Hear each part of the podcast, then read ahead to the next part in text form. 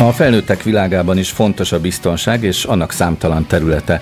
Évente rendezik meg tehát a Biztonságpiac konferenciát, ahol a belügyi és a honvédelmi tárca vezetői, a rendőrség, a katasztrófavédelem, valamint a magánbiztonsági szakemberek beszélik meg a fejleményeket. Az idei rendezvény már az ötödik alkalom volt, ahol az asztal társaságunkból Keleti Artúr is jelen volt ezen a rendezvényen, sőt benne is volt el egy kerekasztal beszélgetésben. Igen, a kibervédelemről szóló kerekasztal beszélgetésnek voltam a tagja. És ennek kapcsán merült fel bennem, hogy oké, okay, hogy ott a ti kerekasztalotokban az, az IT biztonsággal foglalkoztok, de hát manapság létezik olyan biztonsági konferencia, ahol bármilyen témában nem jön elő az informatika? Igen, létezik is, meg nem is. Az az érdekes helyzet van, hogy a fizikai biztonság pont abból kifolyólag, hogy nem a virtuális térben zajlik, különösen az előző generáció számára azt az érzést adja, hogy ennek nincs is igazából köze a kibervilághoz. Úgy szoktam ezt jellemezni, hogy nagyon sokan hisznek még sajnos a fizikai biztonság oldalán dolgozók abban, hogyha egy nagyon szépen felöltözött izmos biztonsági őr odáll a szerverszoba ajtajába, akkor mellette a dróton nem fog bemenni a hacker. Aminek semmi köze nincs egymáshoz. E, ezt aki a kiberbiztonságban dolgozik érzi, a fizikai biztonságban dolgozók szerintem nem olyan régen kezdtek el arra rájönni, hogy a kettő az nagyon erősen összefügg. És ezért különösen jelentős lépés az szerintem, hogy a biztonságpiac rendezvény, aki már évek óta mindig élen jár abban, hogy becsempészi ezeket a kiberbiztonsági témákat a, a műsorba. Most nem csak egy, hanem több programpontba is beletette a kiberbiztonságot, és ott volt lehetőség arra, hogy elmondjuk az ott dolgozó, vagy ott jelenlévő biztonsági szakembereknek, akiket az előbb felsoroltál, rendőrség, katasztrófavédelem és a többi, hogy katonaság, hogy a, a kiberbiztonság az gyakorlatilag az összes eszközükben benne van, az informatika az összes eszközükben benne van, tehát nem lehet majd drónt úgy irányítani, hogy abban ne legyen informatika, sőt, nem lehet bekapcsolni egy szirénát, nem lehet kikapcsolni egy füstjelzőt, úgy, hogy abban ne legyen informatika. Sőt, mondjuk egy város központot is úgy figyelnek, hogy a mögött azért informatikai rendszer van, tehát hogyha mondjuk Minden valaki a terror fenyegetettségre gondol, akkor az sem úszható meg informatika nélkül. Egyébként róla tudjuk itt az asztaltárságban, meg a mi hallgatói nézőink is, hogy tizen sok éve foglalkozol ezzel a szakterülettel, de számodra érdekes a többi társ biztonsági terület? Tudsz ott találni magadnak újdonságot, ami befolyásolja a te gondolkodásmódodat az IT biztonság területén? Száz százalékig, ugyanis a, a fizikai biztonság az idők kezdete óta velünk van. Tehát rendőrség mindig volt, törvényeink általában voltak, amiket be kellett tartani. Eleve úgy építettük fel a gondolkodásmódunkat, hogy a barlangnak hol van a bejárata, hogy hol van a kerítés, a váraink úgy épültek föl, hogy, hogy, hogy abba ne lehessen bejönni másnak, és ezek a kockázat kerülő, kockázat mérséklő, kezelő technikák, ezek része ugyanannak a gondolkodásmódnak, amiben ma dolgozik az informatikai biztonság.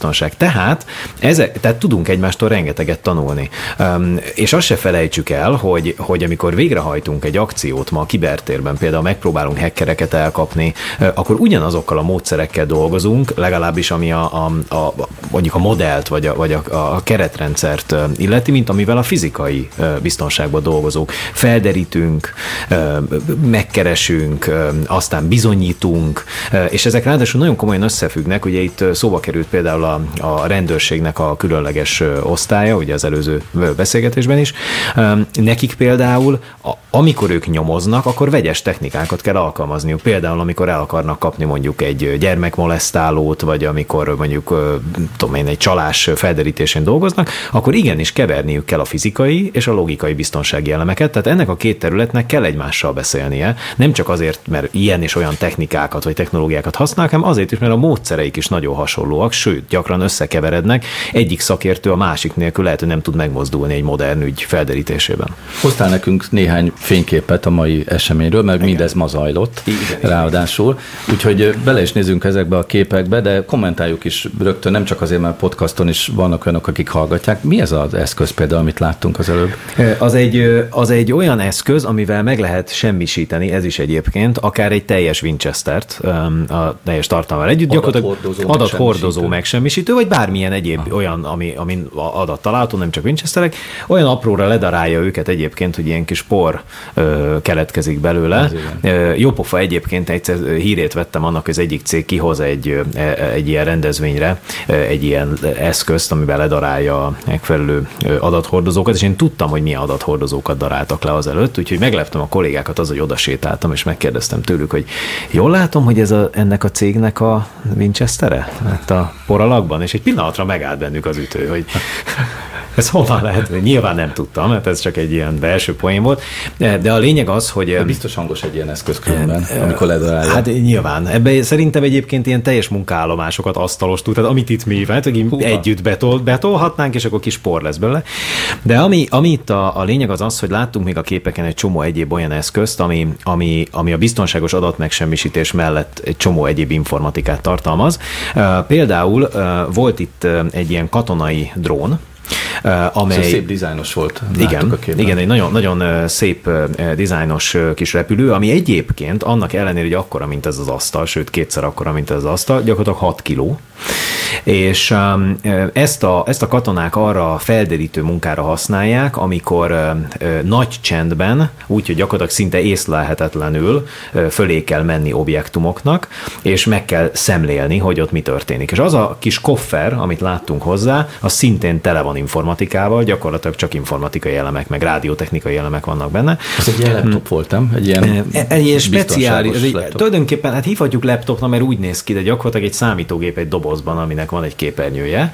Sőt, kettő is volt neki, ha jól. Kettő is volt, az egyiken a kameraképét lehet látni a drónnak, ami éppen a felderítést végzi, a másikon pedig az útvonalát lehet megtervezni. Ah, mert akkor szemben... ez mint a krimikben, ugye a NCIS Pontosan, pontosan, de szemben az, azzal, ami ma az emberekben általában él gondolat az ilyen eszközökről, itt arról van szó, hogy az útvonalat bizony meg kell tervezni alaposan, sőt, a, a kolléga megmutatta nekem, hogy az útvonal tervezésénél még az is számít, hogy a, a, hogy a tereptárgyak, amelyek a, esetleg útjába lennének a, a drónnak, azt, azt előre meg kell tervezni, hogy azt hogyan kerüljük ki. Ugyanis ma abban, abból indulunk ki, hogy egy informatikai eszköz, egy ilyen drón, azt földobjuk a levegőbe, mint a gyerekek a fényképezőgépet, és akkor ott a repül, az kikerüli a tárgyakat, meg leszáll a kezünkre, viszont a katonai alkalmazásnál minél kisebb, hát nem tudom, hogy fogalmazzam ezt meg, footprintet, vagy ilyen, ilyen rádiós lábnyomot hagy, kell, hogy hagyjon maga után egy eszköz. Tehát előre, tetten érni. Ne lehessen tetten érni, tehát ő nem használhat mindenféle szenzorokat, hogy ő most akkor nézegeti, sugározgat, kérdezget, internetezik, tehát ilyet nem lehet csinálni.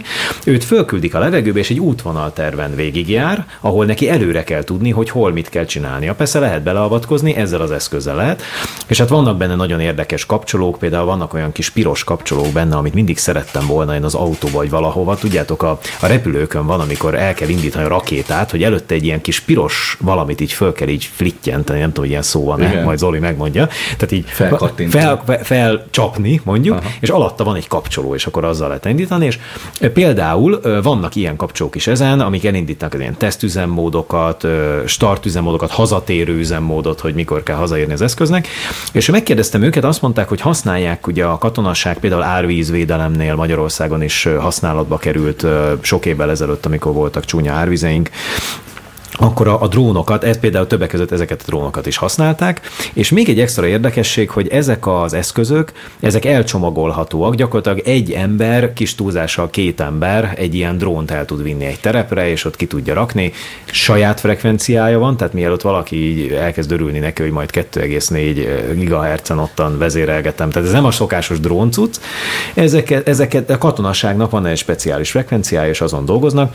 Nagyon sok ilyen eszköz volt még, ami, ami fontos volt még szerintem ezen a konferencián, az az, hogy ezek a szakértők, ezek ilyenkor megosztják a tudást azzal kapcsolatban is, hogy milyen módszerek működnek, és milyen módszerek nem működnek.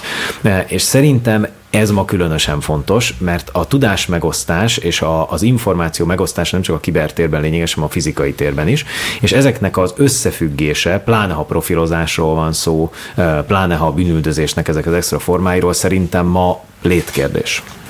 Köszönöm szépen a beszámolódat, és most egy igazi divat témával folytatjuk.